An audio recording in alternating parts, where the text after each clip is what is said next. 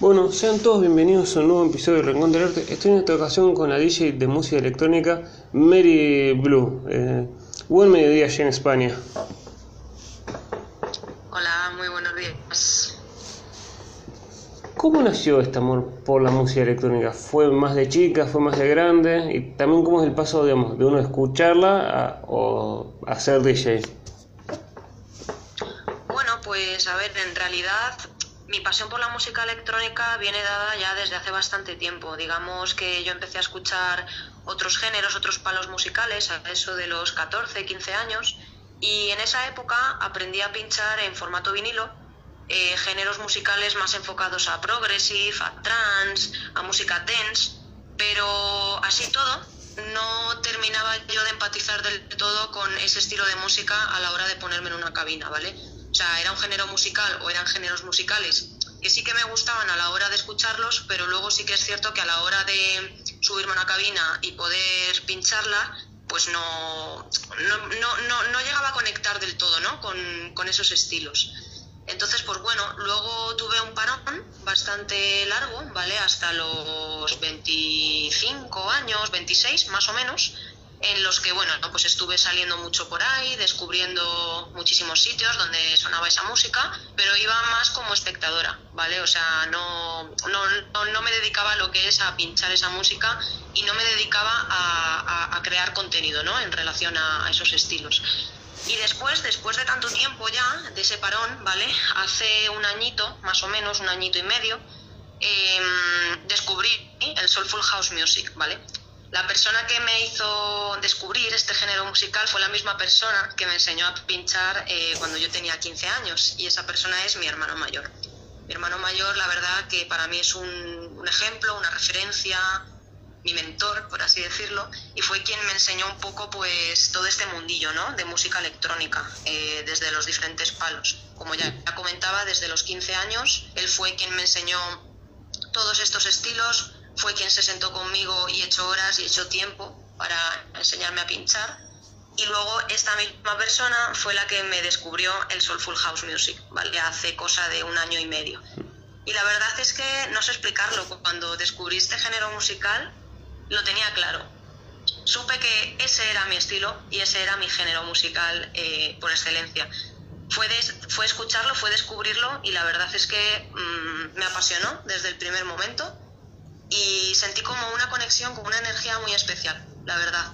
Eh, no me pasó lo mismo con los géneros que hemos mencionado anteriormente, pero sí con el Soulful House Music. Me gustó tanto que le dije a mi hermano Dani, por favor, me tienes que, que, volver a, ayudar, me tienes que eh, volver a formar, por así decirlo, y necesito volver a retomar eh, todo el tema de DJ y todo el tema de, mm, de poder pinchar en una cabina pero ahora con este estilo musical porque siento que lo necesito y siento que deseo eh, hacer esto. Eh, no sé explicarlo muy bien porque es al final una sensación y es algo bastante implícito ¿no? a la hora de explicarlo. Y nada, pues todo sucedió un 15 de mayo, ¿vale? En, en su casa de hace un año. Y, y, desde ese momento la verdad que no he parado. Y, y la verdad es que en ese momento para mí era retomar una afición que luego se ha ido convirtiendo en una profesión. Entonces ha sido un camino muy bonito, la verdad. Y todo lo que me ha surgido gracias al Soulful House Music no me ha surgido con otros estilos musicales. Por lo tanto, creo que estoy en el camino adecuado. Fue como, por así decirlo, para alguien que ha leído algún libro, es como en Harry Potter que la varita encuentra al mago, digamos. Fue como vos encontraste tu estilo, digamos, tu estilo que se genera algo distinto que el resto. Justo. Descubrí que empatizaba y que deseaba iniciarme eh, de nuevo o retomar la música, pero desde otro estilo eh, musical, como es el Soulful House Music. Me sentía muy conectada con esa música desde el primer momento y sentía que parte de mi esencia se correspondía con ese estilo musical. O sea, sentía que una parte de esa música o que una parte de mí estaba dentro de esa música. Entonces lo tuve muy claro desde el principio y fue retomar y, todo, todo fue sobre ruedas. Eh, además es muy curioso, ¿no? Porque cuando yo empecé con otros estilos musicales de música electrónica, no sentía esa conexión, no sentía esa energía. Sin duda ahora, echando la vista atrás, me di cuenta de que en ese momento no estaba en el camino adecuado. Es ahora cuando me siento que estoy en el camino adecuado. Por fin he encontrado algo afín a mí, a mi estilo, a mi forma de ver la vida, a mi forma de vivir y a mi filosofía, ¿no? Y a mi forma de, sentir y de empatizar, ¿no? Entonces, eh, gracias al Soulful House Music he descubierto una parte de mí muy emocional y, muy, muy cercana, ¿no? ¿Y cómo, digamos, y esas primeras presentaciones, uno cuando recién, digamos, estabas buscando el género y ahora cuando volviste digamos, con este nuevo estilo, ¿había miedo previo a, previa a esa primera presentación o era como, va a ser lo que uno, digamos, le gusta, poner, toca o o le gusta pinchar. ¿A qué te refieres? Eh, con miedo, digamos, de decir que sale todo bien o era como uno disfruta la primera, la primera vez que se, se pone, digamos, se sube la cabina. Bueno, pues las primeras veces con un poquito de miedo, claro, y porque además era una cosa que, bueno, ya había hecho antes, previamente, en otros estilos, pero el hecho de volver a retomar esa actividad, pues claro, al principio me generaba bastante miedo y bastante incertidumbre, porque al principio, quieras que no, estás más pendiente de que los demás disfruten que de disfrutar tú mismo, ¿no? O por lo menos a mí eso me pasaba. Sobre todo cuando había mucho público delante o por lo menos cuando había mucha gente conectada, ¿no? En ese streaming. Y al principio, pues me daba bastante vértigo porque estaba haciendo algo por primera vez en el sentido de que estaba tocando un palo musical que no era el que yo venía tocando hasta ahora, ¿no? Mm. Pero misteriosamente, eh, la verdad es que luego todo fluía. Es decir, la primera canción iba con miedo, la segunda canción también, pero después me daba cuenta de que todo fluía. Y todo fluía porque lo disfrutaba tanto y lo sentía tanto que no pensaba en nada más. Es decir, había un momento en el que yo ya me olvidaba absolutamente de todo y de todo sentimiento negativo que me pudiera pasar por la cabeza en ese momento y solo me centraba en hacer lo que me gustaba y en disfrutar. Entonces, teniendo ese pensamiento y esa forma de enfocar el directo, la verdad es que todo iba sobre ruedas en ese momento mm. y, y yo, yo, era consciente, ¿no? Y decía, joder, qué, qué bien está, eh, qué bien está saliendo esto, ¿no? Y según me iba dando cuenta, incluso me iba impresionando de mí misma, ¿no? De decir, joder, ¿cómo soy capaz de eh, enfocar esto también y de que parezca que va solo, ¿no? Y claro, en realidad no va solo, en realidad soy yo quien estoy eh, liderando, ¿no? Ese momento. Y eso no me pasaba, por ejemplo, con otros estilos musicales dentro de la música electrónica y con el Soulful House siento que todo fluye cuando estoy en una cabina. Siento que una canción enlaza con otra y, y en cierto modo se va contando como una historia, ¿no? Es una forma de, de expresión, ¿no? Para mí significa una forma de, de, enseñarte quién soy y, mostrarte un poco lo que siento y lo que, y, lo que quiero mm, demostrarte, ¿no? Eh, a ti, al público, a quien esté en ese momento, ¿no? O sea, estoy un poco enseñando quién soy a través de la música y ese sentimiento yo no lo había tenido hasta ahora, hasta que descubrí el Soulful House Music. ¿Y el Soulful House Music? ¿Qué diferencias tiene con un house, con un techno, con un progressive, con, con otros estilos musicales? ¿Qué, digamos, para alguien que no tiene entrenado el, oído o lo tiene pero no tanto, ¿qué, qué diferencias tiene, digamos, musicalmente o también técnicamente? Bueno, a ver, el house es muy amplio, como todos ya sabemos, eh, hay muchísimos subgéneros ¿no? dentro del house pero una cosa que tiene muy especial el Soulful House, por lo menos bajo mi punto de vista, es la elegancia y la exquisitez con la que están compuestos esos temas. Es decir, eh, la selección instrumental, la selección vocal, todo es tan bueno, todo tiene tanta calidad que cuando alguien compone y hace una producción musical basada en, en soulful, soulful, House Music, suena maravilloso, es todo es muy armónico, todo es muy equilibrado. Eh, digamos que es todo muy melódico, ¿no? O sea, no. El Soulful House Music no es una música de contrastes, yo no lo veo así, por lo menos. Veo que es una música más equilibrada, entonces eso eh, a mi oído le parece muy atractivo, claro, porque es una música que, que, fluye, ¿no? Que, ¿no? que no está hecha eh, bueno, al final eh, todos los patrones musicales se parecen mucho, ¿no? Unos a otros. Yo no soy productora, soy DJ, ¿vale? Entonces tampoco puedo meterme mucho en ese campo, pero creo que más o menos la música eh, está hecha de la misma forma o tiene los mismos patrones, ¿vale? 8, 16, 32, pero ¿en qué se diferencia? Pues en lo que te comentaba, en la selección instrumental, en, la, en el tipo de voz, ¿vale? Son voces que están basadas en la música soul, por lo tanto son voces muy particulares y sobre todo, bueno, pues un poco en lo que a mí me transmite, ¿no? Eh, eh, esta música, eh, al igual que otros palos o otros subgéneros del house, no me, no me, no me transmiten, ¿no? Entonces es una música que cuando yo la escucho me genera bienestar y me traslada a sitios o a situaciones muy particulares, ¿no? Entonces, bueno, pues es una música que a mí me genera bienestar, me genera paz, me genera sensaciones eh, positivas. Es una música que para mí es muy elegante, es muy elitista, es una música que acompaña muy bien al estilo de vida que yo tengo o al que yo quiero aspirar por lo menos, ¿no? Entonces eh, es un house como mucho más refinado, como mucho más eh, sutil, más suave, eh, es diferente, ¿no? ¿no? Lo que hablábamos antes, antes, no es una música de contrastes, sino es una música de equilibrios. Y cuando pero posterior a esa primera presentación, uno digamos, empieza a ser más conocido, empieza a tocar más. ¿Hay lugar para las mujeres en, digamos, en la música electrónica o lo que aunque en el haya avanzado mucho el mundo en el 2020, digamos, desde el 20, desde hace muchos años con el feminismo, no se ve tanto en las cabinas?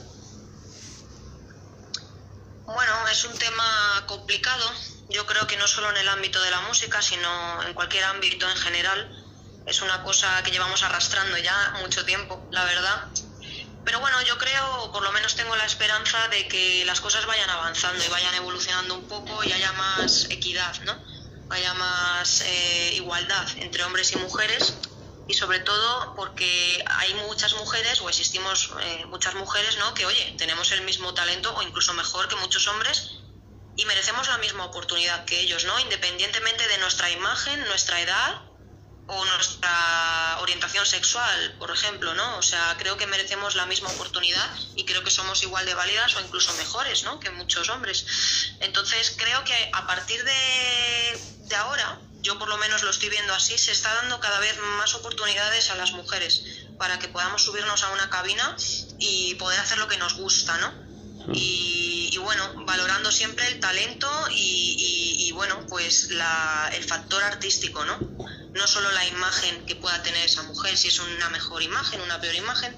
Dejando eso a un lado, yo creo que ahora se están empezando a valorar verdaderamente las cosas con igualdad y con, y con más respeto. Siempre, bueno, existen casos muy particulares, ¿vale? Mm, yo tampoco suelo generalizar, o por lo menos no me gusta generalizar, pero, pero bueno, la verdad es que a mí me han tratado muy bien a todos los sitios a los que he ido, han contado conmigo como una más y he compartido carteles con muchísimos hombres, ¿vale? Creo que de hecho una sola vez he compartido cartel con una mujer en un sitio al que fui a pinchar y el resto han sido hombres, pero muy respetuosos y tratándome como una más del equipo.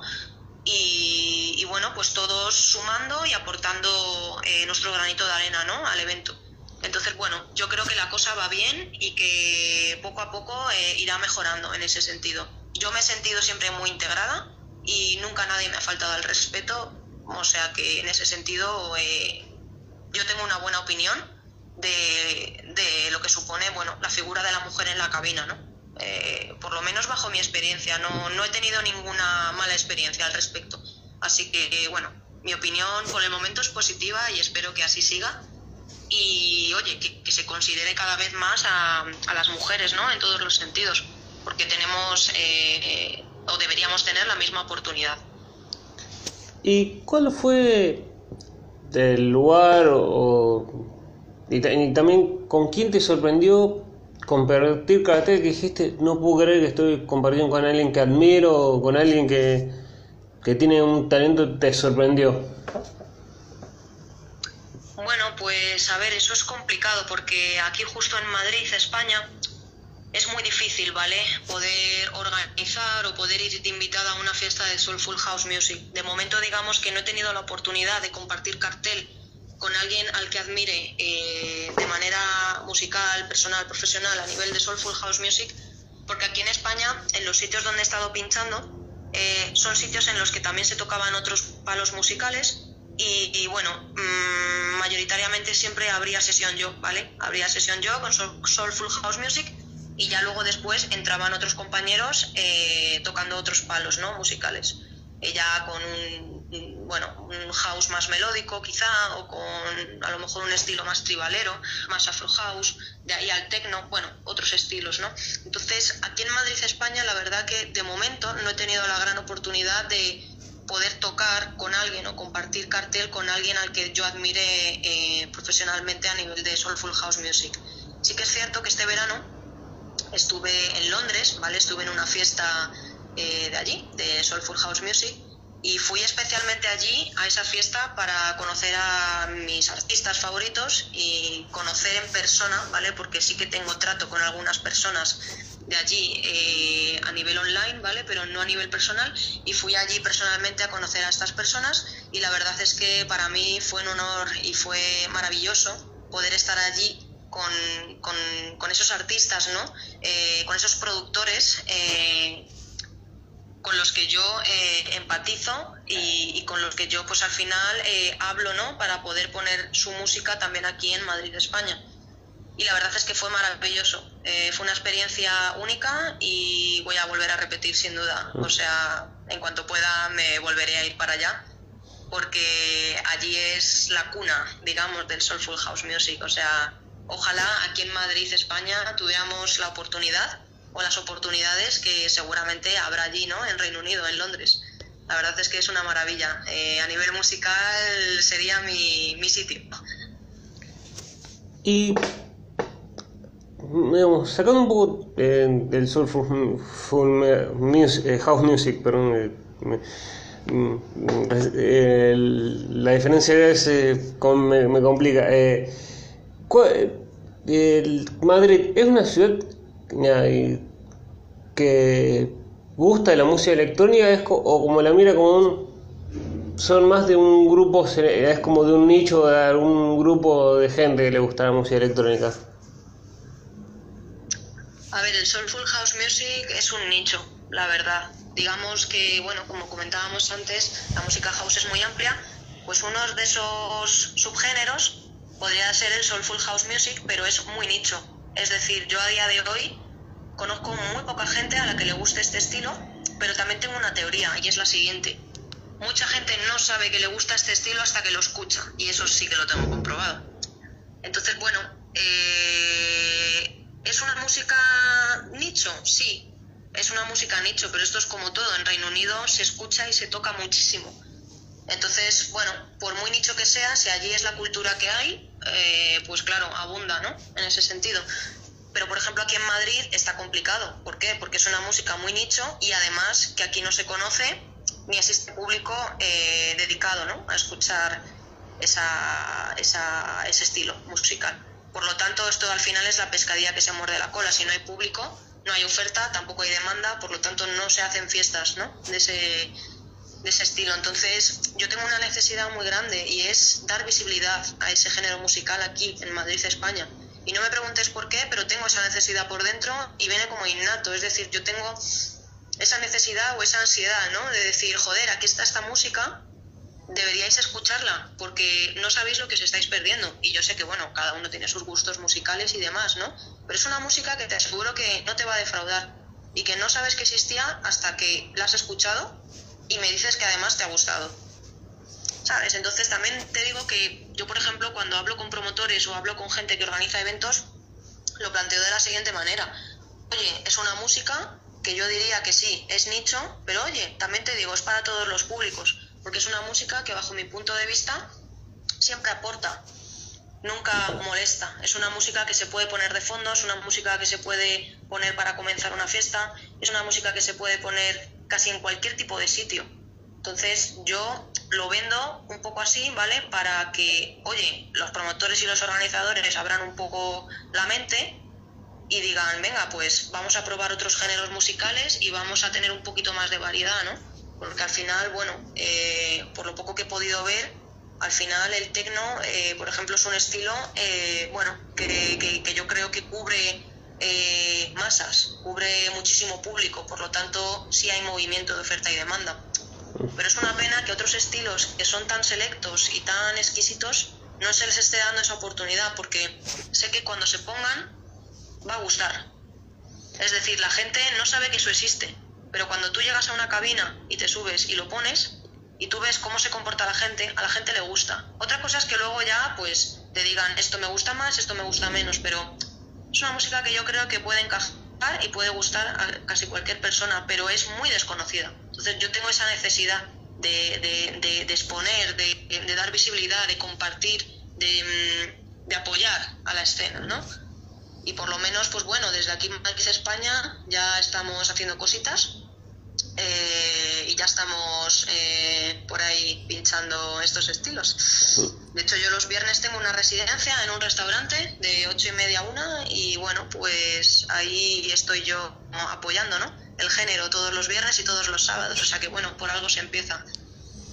¿Y cómo es tener una residencia? También cómo te llega esa propuesta. Eh, ¿Qué es ser DJ residente? Bueno, pues por lo menos para mí, que me apasiona este género musical y que empatizo tanto con él, para mí tener una residencia y, poder tener la oportunidad ¿no? de estar viernes y sábados eh, dando visibilidad a este género musical, para mí es un lujo. La verdad, para mí es un lujo y es un trabajo que no me cuesta nada hacer porque me encanta. Entonces estoy deseando siempre que llegue el fin de semana para poder hacer lo que me gusta y para sentir que además estoy apoyando a la escena musical y estoy haciendo algo, ¿no? Por, por, este estilo musical que yo creo que se lo merece. Entonces, tener la oportunidad de estar en un sitio fija, eh, cumpliendo mi objetivo, porque al final lo que comentábamos eso, ¿no? Que un poco el objetivo es darle visibilidad y que más clubs, restaurantes, eh, pubs, eh, eventos de cualquier tipo se empiecen a apuntar a esta iniciativa y empiecen a dar pie o dar cabida al Soulful House Music, para mí es muy satisfactorio porque siento que estoy cumpliendo con lo que yo me estoy proponiendo. Entonces, a mí me hace muy feliz. Yo sé que a lo mejor hay otras personas que se lo toman como un trabajo o que a lo mejor, mm, bueno, no lo tienen tan claro o están allí porque, bueno, pues tienen la oportunidad y les pagan, pero sin más. Pero lo mío va, creo, un nivel más allá de todo eso. O sea, lo mío es eh, evidentemente un trabajo en el que espero un feedback, claro, porque también es mi tiempo y es mi esfuerzo, ¿vale? Pero también es una pasión, entonces esa experiencia 360 eh, pues es maravillosa, ¿qué te puedo contar? Es muy difícil además conseguir una residencia fija en cualquier sitio en general, pero además eh, de este estilo, porque es lo que estábamos comentando anteriormente, que aquí es muy complicado que te den esa oportunidad y a lo mejor vas a un sitio abres sesión, pero ya está, eh, ya has hecho tu cometido, ¿no? Ya, ya has cumplido con lo que había que hacer en ese evento. Pero una residencia fija significa que a la gente, o que a los dueños, o que a los promotores les interesa que tú sigas haciendo eso y sea algo continuo, ¿no? Entonces a mí eso me hace muy feliz porque me está dando pie a que yo pueda cumplir mis metas y mis objetivos. Y por el momento creo que todo lo que me he metido en la cabeza eh, lo he ido cumpliendo poco a poco. Y que eh, el, digamos, el estar tocando tantas horas, a veces pasa factura, digamos, el, no sé, eh, ya sea una apertura o, digamos, o, los viernes y los sábados. Eh, después de uno después de tocar, ¿pasa factura el estar tanto tiempo parado o es como son gajes de, de lo que uno, a uno le gusta? Esto es como todo, al final uno tiene mejores días y otros tenemos peores días, ¿no? Eso nos pasa a todos, pero bueno, eh, evidentemente sí, claro, es cansado. O sea, yo estoy pinchando desde las ocho y media de la tarde hasta la una de la mañana, viernes y sábados. Pero ya como te comentaba, para mí el tiempo pasa volando. Llega un momento en el que no sé ni qué hora es, ni sé cuánto tiempo llevo. Para mí es una transición y te estoy contando una historia a través de la música. Entonces, eh, yo no siento que el tiempo ni pase ni se quede parado. Es decir, para mí es como un estado en paralelo a todo lo que surge ¿no? en ese momento. Entonces, sí, sí que es cierto que si ahora me lo preguntas así en frío, claro, soy capaz de darme cuenta de que son muchas horas. Son bastantes horas, ¿no? Al final son ocho horas casi, eh, casi como una jornada laboral, ¿no? Cualquier otro tipo de trabajo. Pero ya te digo que, que para mí el tiempo no es relevante, ¿no? Cuando estoy en una cabina, o sea, eh, podría tirarme horas, horas, horas y horas.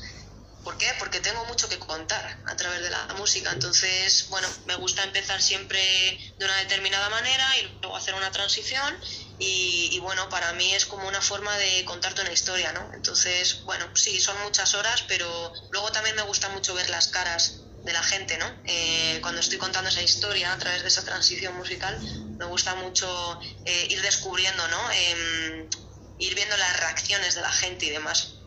Y bueno, luego es muy satisfactorio también porque cuando estás tantas horas pinchando, pues bueno, también tienes la probabilidad de que, de que bueno, de que te feliciten o de que venga un cliente y te diga, oye, me encanta esta música, jolín, eh, tal, no sabía que esta música se ponía aquí en este sitio. Entonces, bueno, todo eso pues también es muy satisfactorio, ¿no? A nivel personal. Eh, ¿Cómo es abrir la noche, digamos? Sabiendo que después viene otro artista de, o otro DJ o productor de otro género, ¿es difícil o es como, bueno, hay que abrir la noche y, me toca a mí? Pues a mí siempre me han gustado mucho las sesiones de primera hora. Creo que es todo un reto, ¿vale? Porque tienes la responsabilidad, por así decirlo, de ir levantando la pista, ¿no? Al final, cuando tú terminas de pinchar y llega el siguiente, pues bueno, bajo mi punto de vista es más fácil porque ya le has dejado un público caliente y ya le has dejado un poco, eh, no el trabajo hecho, pero bueno, ya le has avanzado, ¿no? Bastante el trabajo, ¿no? De empezar.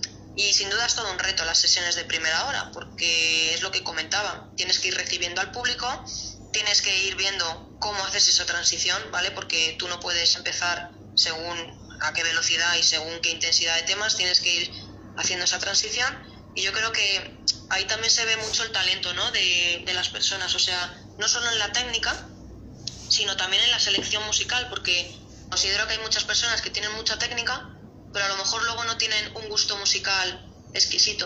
Entonces, por mucha técnica que tengas, si no aciertas con la hora que es, el público que tienes y con la selección musical, porque esa selección musical tiene que ser acorde a tu esencia, pero también tienes que darte cuenta de qué hora es y de qué tipo de gente tienes ahora mismo en la pista y de cuánta gente hay. Y entonces tienes que ir eh, haciendo esa transición eh, que sea fiel a ti, ¿vale? A tu estilo, pero también teniendo en cuenta un poco todo lo que está sucediendo, ¿no? En ese momento. Entonces, para mí es todo un reto abrir. Eh, también te digo que es lo que más me gusta, ¿vale? Pero es todo un reto, sin duda, porque bueno, tienes que ir poco a poco calentando la pista, calentando a la gente para que cuando ya entre el siguiente no se encuentre una sala vacía, sino ya gente animada, gente compartiendo, gente disfrutando. Entonces, bueno, eh, ya te digo, o sea, normalmente yo siempre suelo abrir en los eventos y en las fiestas en las que he estado pinchando y bueno, pues seguiré haciéndolo, la verdad, porque, porque bueno, también creo, soy objetiva, ¿vale? Que otros estilos musicales y que otros géneros electrónicos cuadran más con a lo mejor una hora más avanzada de la fiesta. Es decir, yo podría poner Soulful House a las 5 de la mañana o a las 4 de la mañana cuando está la sala a tope, sí, pero quizá tendría que seleccionar muy bien qué canciones ¿no? voy a poner dentro de que sea Soulful House Music. Pero bueno, siempre hay que tener en cuenta también que, bueno, que obviamente es un estilo, eh, bueno, no más tranquilo, ¿vale? Porque la gente se equivoca mucho pensando que es música chill out y no es música chill out. Hay gente que me dice, ah, eh, es que tú pinchas música chill out. No, perdona, no es chill out. O sea, escúchalo bien porque las canciones eh, que, por ejemplo, van a cierta velocidad, van a cierta velocidad, igual que puede ir un techno, igual que puede ir un afro house, igual que puede ir un tech house, ¿vale? Y además tienen caja, tienen caja y tienen intensidad. Entonces, bueno, yo creo que la gente también se confunde un poco, ¿no? Eh, o relacionan lo que yo pincho con chill out y la verdad es que no, no tiene nada que ver. Lo que quiero decir es que creo que puedo estar preparada tanto para pinchar Soulful House Music a primera hora como para pinchártelo a última hora. Es decir, si me toca última hora, seguramente lo voy a tener más difícil que un artista que pincha tecno, ¿vale? Porque yo creo que con el tecno es más fácil animar a la gente y conseguir la reacción que tú esperas, ¿vale? Y más a esas horas, que creo que el público es mucho más fácil, ¿no? De contentar. Pero sin duda yo creo que no habría ningún problema si tú tienes una selección musical variada y sabes entender el momento y lo que está sucediendo en ese instante. Tú sabes muy bien dentro de tu estilo, porque tú no vas a cambiar de estilo, tú eres fiel a tu estilo, sabes lo que poner. Entonces también es un poco como un juego, ¿no? Es como un reto, como... Entonces, bueno, no sé si he contestado a tu pregunta o no, la verdad, en ese sentido. Eh, sí, has contestado. Eh, una, digamos, consulta. ¿Cómo se ve, digamos, más allá que acá en Argentina se ha siempre visto mal la música electrónica, pues se asocia mucho a la droga? ¿Cómo se ve, digamos, en relación droga, eh, digamos, digamos, esto de si se, los que escuchan música electrónica se drogan, ya, se lo ve de una manera distinta, digamos, decir, son todos, digamos, de mala manera o se ve de buena manera, digamos, o no se le relaciona tanto la música electrónica con la droga. Bueno, yo creo que esto es como todo, ¿no? Como lo que comentábamos antes. Yo creo que no está bien generalizar nunca. Creo que también hay gente que toma drogas o que consume drogas eh, mientras escuchan otros estilos musicales. De hecho, he salido mucho por ahí, he ido a muchos sitios donde, bueno, pues no se estaba poniendo música electrónica precisamente y he visto gente consumir drogas y gente poniéndose hasta arriba. Y son fiestas con una música que no tiene absolutamente nada que ver con la música electrónica. Entonces, bueno, pienso que no hay que generalizar. Sí que es cierto que me da un poco de rabia que exista esa lacra, ¿no? O que, se, o que exista ese mito, ¿no? De que la gente que, que escucha música electrónica se droga, ¿no? Me parece mal porque es una manera de generalizar que no se puede consentir, la verdad. Y dos, no entiendo por qué existe esa relación, sinceramente, porque yo lo puedo reconocer. O sea, yo nada más que he tomado siempre alcohol y antes fumaba. Fumaba mucho tabaco, lo dejé hace ya seis años, estuve diez años de mi vida fumando tabaco y os puedo prometer que yo, por ejemplo, eh, nunca me he drogado, nunca he tomado nada, nunca he probado nada, por lo menos conscientemente. ¿eh? Conscientemente, eh, por mi parte, de manera proactiva, yo nunca he consumido nada y me considero una persona amante de la música electrónica. Entonces me imagino que como yo habrá muchísima más gente a la que no le guste que se le asocie con las drogas cuando no consumimos o no tomamos drogas. Más allá de a lo mejor un par de copas o bueno, quien fume tabaco, pues bueno, sí, se considera una droga, pero bueno, entiendo que la pregunta va más enfocada a drogas duras, ¿no? A, drogas más intensas. Entonces, bueno, eh, esto es como todo. Espero que vaya cambiando con el tiempo esa idea y, bueno, no sé, se tendrán que hacer fiestas o se tendrán que promocionar eventos eh, mm, con algún tipo de mensaje publicitario o de campaña de marketing en la que se intente eh, desasociar ¿no? esa idea con, la música electrónica porque eh, no, yo hasta ahora ya te digo que no encuentro mucho el sentido a, a esa relación, ¿no? por lo menos es que yo te puedo decir esto, ya te digo, porque soy una persona que yo nunca he consumido drogas, entonces, drogas intensas me refiero. Entonces, bueno, eh, creo que ahí tienen que hacer mucho trabajo eh, los promotores y las, las agencias de comunicación y marketing para intentar cambiar esa idea y, bueno, pues darle como a lo mejor un enfoque más transparente, ¿no? En ese sentido. Y bueno, también te digo que creo que los eventos que se están haciendo a partir de ahora, que cada vez son más los que se hacen de día y de tarde, por lo menos esto es como todo, quien quiera consumir drogas lo las va a consumir por la mañana, por la tarde, por la noche o cuando quiera. Pero bueno, también creo que el concepto está muy vinculado a la noche y sí que es cierto que ahora cada vez más se están haciendo eventos de día y de tarde-noche. Que bueno, por lo menos eh, luego la gente hará lo que quiera, ¿no? Pero por lo menos se ve desde fuera como un concepto más friendly, ¿no? No tan nocturno y tan eh, violento, ¿no? Quizá como puede ser eh, el ambiente nocturno, ¿no? Que parece que, bueno, que, que, incita más, ¿no? A ese tipo de cosas. Pero bueno, en conclusión, en resumen, ya te digo que yo creo que la cosa debe ir cambiando con el tiempo porque no tiene ningún sentido al final que se asocie una cosa con otra porque personas somos muchas y oye, cada uno es cada uno y ya está. Y yo es una cosa que, bueno, yo respeto, eh, no lo comparto, pero bueno, lo respeto, que, cada uno haga lo que quiera y siempre y cuando eh, no faltemos al respeto a los demás y, nos comportemos, pues oye, que cada uno decida hacer lo que quiera, ¿sabes? Con, con, su, con su estilo de vida y con sus, y con sus planes, ¿no? Y uno como dice, dice, ah, ¿cómo también fue empezar a tocar justo en el 2021 que se estaba saliendo de, digamos, del COVID, digamos. ¿Cómo es tocar, digamos, saliendo una pandemia? No sé si había protocolos en ese momento para, para tocar, a diferencia de cuando arrancaste con también en esa búsqueda con otros géneros musicales. Pues mira, yo soy una persona que creo que las casualidades no existen y que todo tiene un sentido, ¿no? Cuando pasa o cuando no pasa. Y creo que era el momento adecuado, ¿vale? Porque en ese momento, como tú dices, eh, con el tema de la pandemia y demás, fue un momento en el que se empezó a potenciar muchísimo las herramientas eh, de streaming virtuales y, las, y las actividades online, ¿no? Entonces, eh, todo fue de la mano. Es decir, esto surgió así, eh, empecé a moverme y a, buscarme a mí misma a través de la música Soulful House y de, y de repente, ¿vale? Eh, bueno, todo esto ya te digo, comenzó como una afición y demás, pero me empezaron a llamar para pinchar en eventos online, ¿vale? Y supongo que esto estaría también muy potenciado y muy dado justamente por el tema de la pandemia. Entonces, para mí fue una gran oportunidad para dar a conocer mi marca, Mary Blue, y para, y para, para dar visibilidad a, la música Soulful House, ¿no? A nivel internacional me refiero, ¿vale? Porque todos estos eventos online en los que me empezaron a llamar, me empezaron a llamar además desde muy pronto.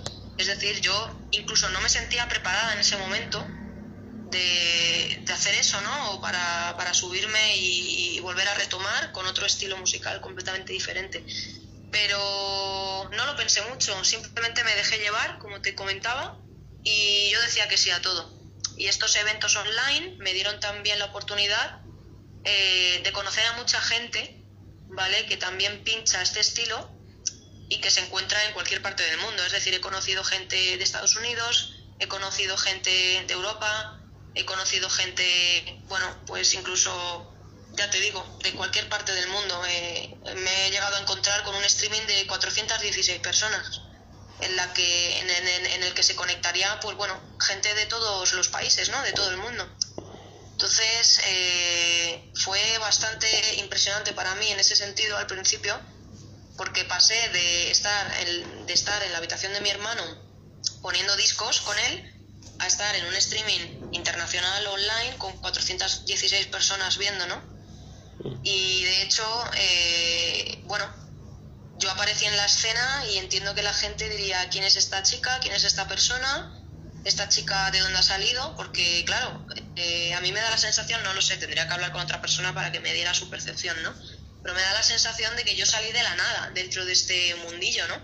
Porque como es un mundo tan nicho, todos se conocen. Y claro, que de repente salga una persona que no conoce a nadie, pues llama la atención, ¿no? Y bueno, pues hasta el día de hoy ya te digo que no paro de hacer eventos virtuales, streaming virtuales, a nivel internacional también, bueno, soy residente de un colectivo que se llama, bueno, no sé si lo puedo decir o no, ¿vale? En directo, pero bueno, eh, soy perteneciente de algunos colectivos musicales internacionales en los que, bueno, pues también estoy tocando de manera recurrente. Entonces al final es un poco raro, ¿no? Porque me da la sensación de que estoy aquí en Madrid en mi país, en mi ciudad, viviendo, ¿no? Pero mi cabeza, mi corazón y mi energía, y cuando yo me subo a la cabina a pinchar o cuando yo retransmito eh, online por mi canal de Twitch, estoy presente en todos sitios, eh, en, en, todos los países del mundo, ¿no? Y tengo mucha relación con mucha gente, pero es gente que yo no conozco de manera personal, nos conocemos a través de la música, tenemos una relación fantástica y de hecho eh, ya tengo mi pequeña comunidad en mi canal de Twitch cuando hago mis directos eh, recurrentes todas las semanas, ¿no? Entonces, bueno, es como una vida en paralelo, ¿no? A todo lo que sucede aquí en Madrid, España. Mm, pero ya te digo, o sea, a, a, tu pregunta, pues bueno, sí, la pandemia frenó mucho todo, pero también abrió puertas para hacer otras cosas. Entonces sí que es cierto que a lo mejor en ese momento yo no estaba preparada para retomar esta actividad de manera presencial, porque a lo mejor necesitaba, ya no te digo volver a, echar tiempo ¿no? en, los discos y, en todo esto, ¿no? sino ya a lo mejor en, crear mi esencia y buscar mi selección musical. Porque claro, yo partía desde cero en ese sentido. Es decir, yo descubrí este estilo musical y quise arrancar con ello, pero sin tener nada. Entonces yo tuve que empezar desde cero con esa búsqueda musical y con esa búsqueda también mía personal de quién soy, qué quiero hacer, qué música es la que voy a seleccionar, porque estas canciones sí y estas no, porque unas canciones son más Mary Blue y otras son menos Mary Blue dentro del Soulful House. Entonces ahí al final también te estás definiendo, ¿no? Ahí te, te, te defines también un poco ahí, ¿no? En ese sentido, en el sentido de decir, jo, pues mmm, esta es mi selección musical y incluso hay gente que me ha dicho, joder, es que escucho esto y pienso en ti. Entonces, oye, entonces es que eso está bien elegido, ¿no? O sea, en ese sentido me he posicionado bien, ¿no? Y bueno, la pandemia, como ya te decía, sí ha frenado cosas, pero creo que también ha potenciado otras. Y yo he sabido sacar ese lado positivo, creo. Eh, ¿Y de qué lugar, digamos, qué diferencia hay, digamos, más allá de la obvia que debemos verlo, qué diferencia hay entre digamos, una presentación en vivo, digamos, que ves a la gente y, digamos, y una virtual es como decir, le estará, le estará gustando o no. Y también te quería preguntar, ¿cómo nace el nombre este artístico Mary Blue? Para, digamos, alguien que te conoce con, con el nombre de tu documento o con apodo. Vale, pues a ver, a tu primera pregunta, evidentemente es diferente, claro. No es lo mismo, porque cuando tú estás emitiendo en directo, aunque sepas que hay 416 personas viéndote, en realidad tú no estás viendo a nadie. Entonces al principio, pues es que claro, tienes que interactuar, pero estás sola en la habitación, es decir, estás hablando por el micrófono y saludando a gente que punto uno, no conoces, punto dos, no les ves y punto tres, no sabes ni desde dónde se conectan, es decir, es incluso mucho más difícil retransmitir en directo porque tú no estás teniendo feedback directo de esas personas, no les estás viendo moverse, no les estás viendo las caras, no estás viendo nada de ellos, no sabes nada de ellos. Son personas con un avatar, con un nombre, y con eso te tienes que apañar y mantener el directo eh, activo para que la gente no se desconecte. Entonces, al principio es complicado. Al principio, por ejemplo, me costó mucho soltarme por el micrófono porque, claro, entre que es muy difícil hablar con gente que no estás viendo y que además, pues, hay inseguridades, ¿no? Por lo menos al principio, pues bueno, al principio se hacía bastante difícil, ¿no? Pero esto es como todo, y como lo que ya te comentaba antes, la primera canción, pues bueno, regular. La segunda canción mmm, estás un poco nerviosa todavía, pero a partir de la tercera canción empiezas a relajarte y a simplemente dejarte llevar, ¿no? Entonces al final eso es lo que te hace confiar en ti y, bueno, en algún momento sí que es cierto que puedes tener alguna inseguridad, pero siempre tienes que eh, recular y acordarte de lo mucho que te ha costado llegar a ese momento y de que ahora que lo tienes no pienses en nada y disfruta. Y por ejemplo, cuando estás en una cabina en público, cuando estás presencialmente, bajo mi punto de vista, puede darte más vértigo al principio, ¿vale? O sea, digamos, a ver cómo lo explico, digamos que cuando tú estás en un streaming online, lo que tienes es incertidumbre y tienes inseguridad porque no estás viendo a la gente, o sea, es un poco extraño, ¿no? Es como un poco antinatural al principio, al principio. Sin embargo, en una cabina, cuando estás eh, subida arriba y estás viendo al público, da más vértigo, ¿vale? Porque obviamente estás delante de un público que está esperando algo de ti, pero esa responsabilidad que tú sientes eh, te hace ser más consciente del control que tienes que llevar, ¿sabes? Entonces, a mí personalmente, claro, obviamente me gusta más pinchar eh, con público presencial porque también yo disfruto más. Es decir, a mí me gusta ver las caras de las personas y, también tienes que tener la, capacidad de analizar. Es decir, tú estás poniendo un tema y tienes que analizar y observar qué está ocurriendo en la pista. Porque eh, analizando ese aspecto, sabes si puedes seguir por esa misma línea o a lo mejor tienes que empezar a cambiar o a meter una pequeña variación, ¿no? Y cuando haces eso, probar. Esto es como prueba-error. Y tienes que testar y decir, oye, voy a meter esta canción y voy a comprobar a ver qué sucede. Y si la respuesta es positiva, ¿vale? Tienes que seguir en esa misma línea y ya de ahí para arriba. No puedes eh, bajar, porque en algún momento si metes una canción que, te, que, se, desvía un poco de la línea en la que estabas, eh, la línea que estabas siguiendo, tienes que volver a retomar. Entonces, la verdad es que todo lo que sucede dentro de una cabina es todo un mundo. La gente se piensa muchas veces que es darle al play y ya está, y para nada, para nada. Es una responsabilidad tremenda, tienes que tener mucho autocontrol, ¿vale? Porque claro, puede haber fallos y en el directo pueden suceder cosas y tienes que tener mucho autocontrol y saber estar tranquilo o estar tranquila y decir, vale, ha pasado esto, venga, ahora voy a hacer esto otro, ¿no? Entonces, son muchas cosas las que pasan dentro de una cabina y yo creo que mucha gente está como muy equivocada, ¿no? De, del concepto, ¿no? De, de ser disc jockey. Entonces, pues bueno, eh, obviamente me gusta muchísimo más pinchar eh, cuando hay gente presencial, pero porque al final es lo que comentaba al principio. Para mí es una forma de expresión. Entonces, si yo estoy haciendo esto es porque te estoy dando un trozo de mí o te estoy enseñando a través de la música quién soy. Por lo tanto, me parece más natural y me parece más eh, eh, atractivo que haya gente que esté recibiendo esa señal, ¿no? Porque al final en una emisión en directo la gente está recibiendo tus mensajes, ¿no? En forma de música. Pero tú no, tú no, no obtienes nada, no, no obtienes nada de ellos. O sea, no, el feedback que obtienes es a través de un chat, entonces es más free y al final cuando tú te estás abriendo y estás mostrando al público quién es a través de la música, esperas un feedback mucho más emocional, ¿no? Más caliente, más cálido, más cercano y es un chat no te lo da. Pero bueno, también te digo que al final te haces y que al final es muy divertido y sobre todo también es muy satisfactorio ver que ya has creado tu comunidad y que casi siempre son las mismas personas las que se meten porque les gusta ¿no? lo que haces y al final estás creando, ya te digo, como una pequeña comunidad eh, que, que, que, que, vela por lo mismo que tú, ¿no? Y que comparte la misma pasión que tú. Así que bueno, es un poco como respuesta, ¿no? A tu primera pregunta. Y a tu segunda pregunta, ¿cómo surgió Mary Blue? Pues la verdad es que tampoco tiene mucho misterio. Eh, a ver, yo me llamo María, ¿vale? Entonces tenía claro que tampoco quería eh, divagar mucho con el nombre o irme a una cosa muy eh, contraria, ¿no? Entonces, bueno, eh, mi madre de pequeñita siempre me llamaba Mary. Siempre me llamaba Mary y, bueno, Mary con E, claro, no con A. Porque en, Reino Unido, por ejemplo, muchas veces se confunden y cuando escriben Mary, no, bueno, no es que se confundan, claro, es que Mary se escribe poniendo Mary, ¿no? Pero mi nombre artístico es Mary tal cual suena, o sea, no, no es eh, a la hora de escribir Mary y luego se pronuncia Mary, sino que es Mary, con E y con Y.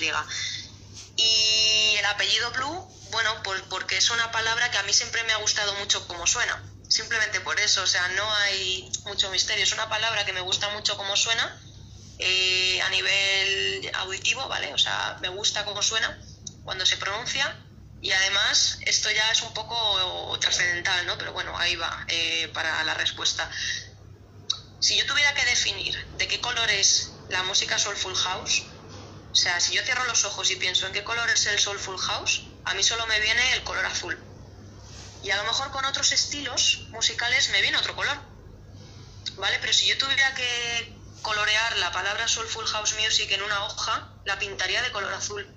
Entonces, eso fue lo que me hizo decantarme por, por, por, por, la palabra blue, ¿no? Porque al final es una palabra que, como ya comentaba, me gusta mucho cómo suena a la hora de pronunciarla, sin más, no tiene mucha más historia detrás, y además, eh, lo que yo te digo, ¿no? O sea, eh, si tuviera que ponerle un color a esa palabra, eh, sería azul, ¿no?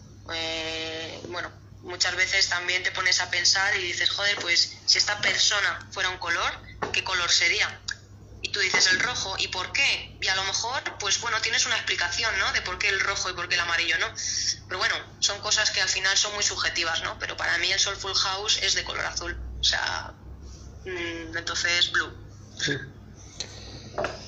¿Y te ha pasado, no, no con tu hermano que es, digamos, es como quien te impulsa también a esto del DJ, alguna vez algún amigo o otro familiar que te haya hecho Ah, muy bueno esto lo del DJ, pero tomátelo a hobby porque del ser DJ no se puede vivir. O una frase que escuchó en, una entrevista, en, un programa se ha hecho mucho popular de Papo, un, cantante, a un DJ. Buscate un laburo honesto que el, el DJ no debe ser honesto. Sí, o sea, a ver, he recibido comentarios de todo tipo, no te puedes imaginar. O sea, he recibido muchos comentarios positivos, eh, menos mal, eh, pero también muchísimos negativos, ¿sabes? Tipo, mm, dedícate a tu trabajo real, esto no es un trabajo real, tómatelo como un hobby. Gente que a lo mejor no cree que lo que hagas sea tan bueno como para poder dedicarte a ello. Pero yo, por ejemplo, nunca hice caso a esos comentarios. O sea, yo decía, bueno, sí, a ver, en el fondo es una afición, sí, por el momento, pues sí, tampoco pretendo nada, tal. Pero cuando estaba diciendo eso, claro, ¿cómo iba a saber yo después que iba a tener tanto éxito en ese sentido o que iba a funcionar tan bien lo que hacía como para llegar a monetizarlo un día?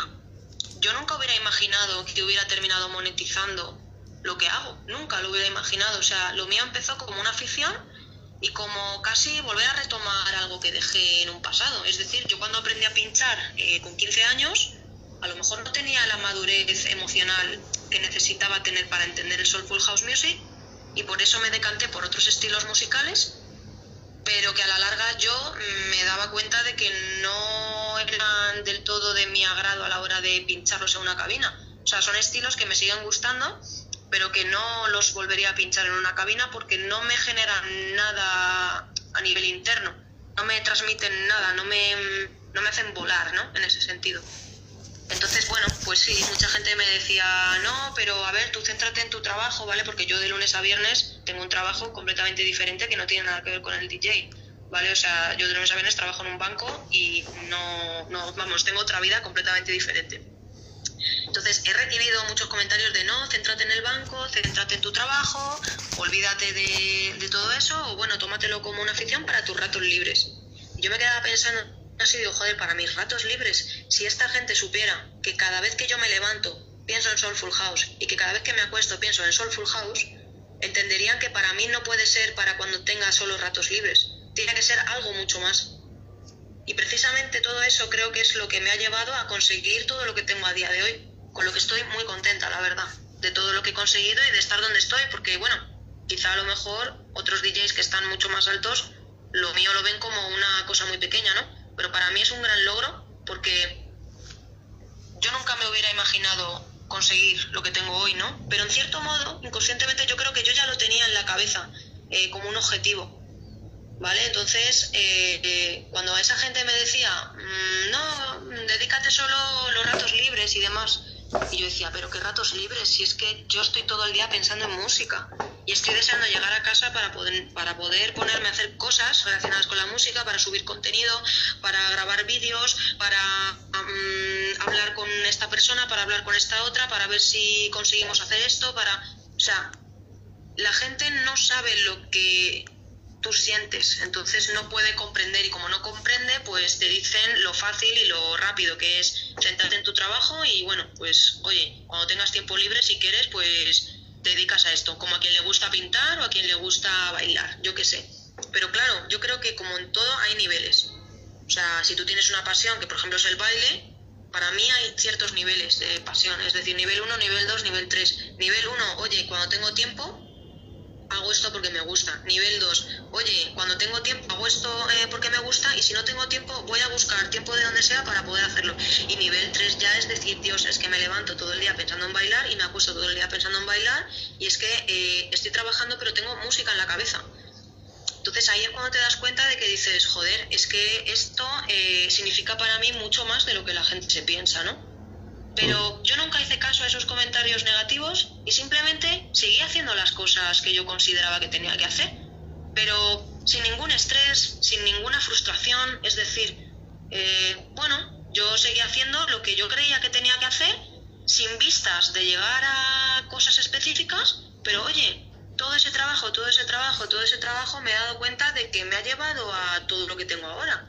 ¿Sabes? Entonces ahora me pongo a echar la vista atrás y digo, joder, es que estoy monetizando esta actividad que al principio empezó como un hobby y que la gente me decía que lo considerase solo para mis ratos libres. No, perdona, es que lo estoy monetizando y además es que pretendo ir a más. Es decir, eh, ya una vez llegado a este nivel, eh, quiero más. O sea, no me puedo conformar.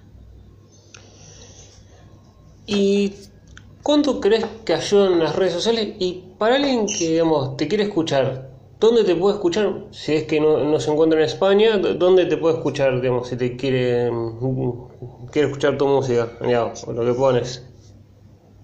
Bueno, pues yo actualmente tengo perfil en Instagram, ¿vale? Donde lo que puedes encontrar allí son contenidos quizá más visuales, ¿vale? No tan de escucha, pero sí que puedes encontrar clips y puedes encontrar pequeños extractos de los vídeos en directo que grabo en Twitch. Por lo tanto, sí que subo contenido, ¿vale? De manera recurrente eh, y sobre todo también anuncios para que la gente sepa eh, dónde voy a estar tocando el próximo fin de semana o para bueno pues anunciar cosas o dar información o para simplemente eh, bueno pues mostrar a la gente quién soy y subo fotos mías y bueno pues es un perfil como más cercano no más en cara a casi un escaparate no de oye esta soy yo hago esto y aquí te voy soltando mini píldoras de contenido tanto a nivel gráfico como a nivel audiovisual, sí, a, nivel audiovisual básicamente, donde bueno, pues vas viendo como en pequeñas píldoras, en pequeños extractos un poco quién soy y cuál es el contenido ¿no? Eh, que yo subo y, qué es lo que hago.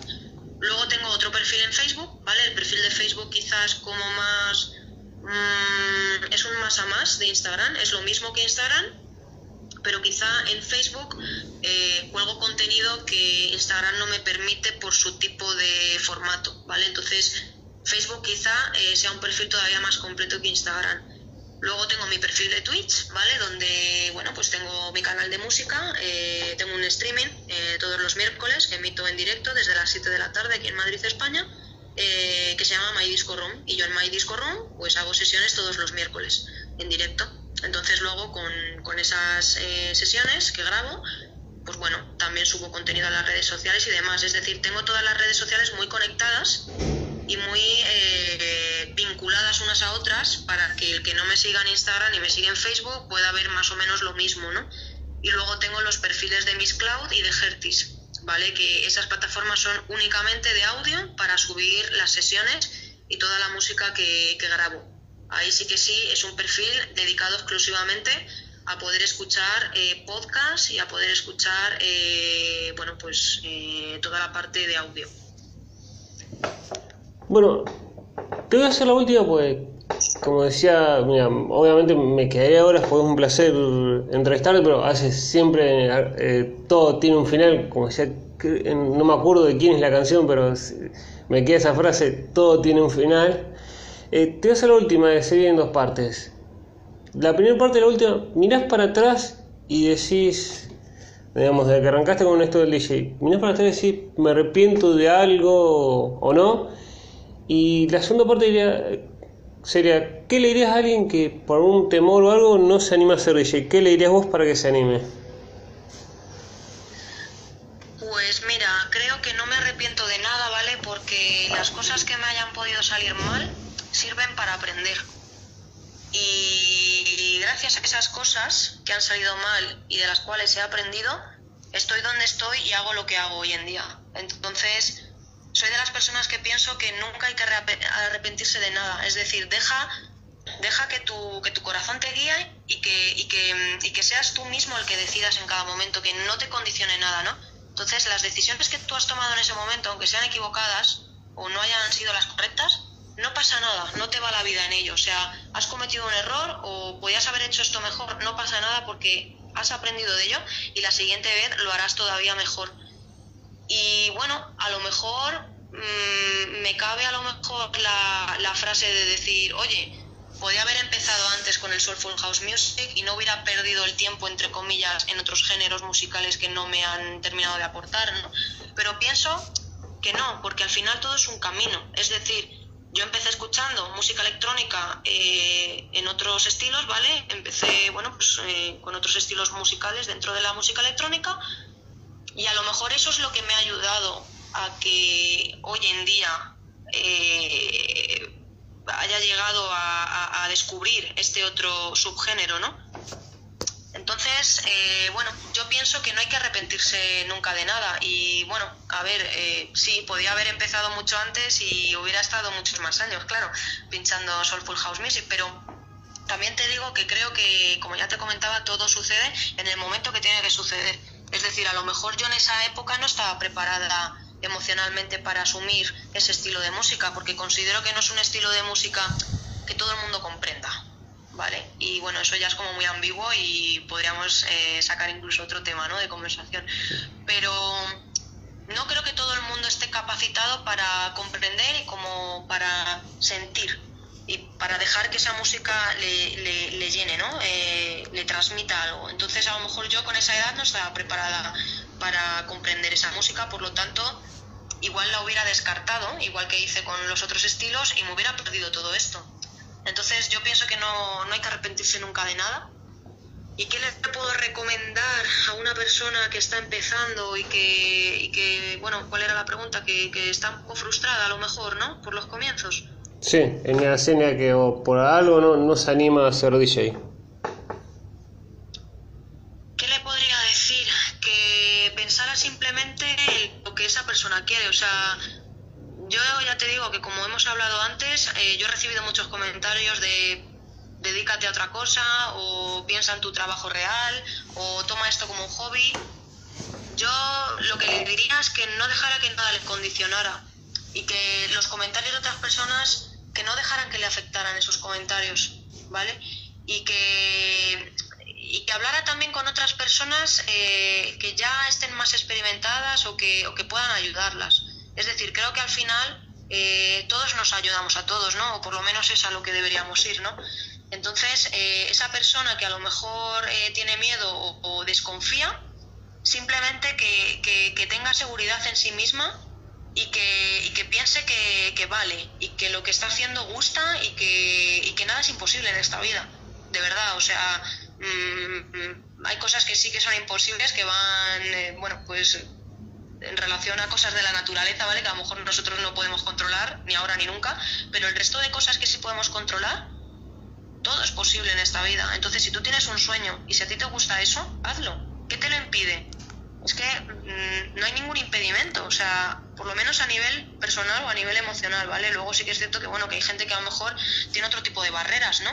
Pero si a ti es lo que te gusta, y obviamente depende únicamente de ti, eh, olvida lo que te diga la gente, cree en ti y vea por ello, porque es que solo tenemos una vida. Entonces eh, se te va a pasar la vida pensando en si hago esto o no lo hago, qué hago, lo hago o no lo hago.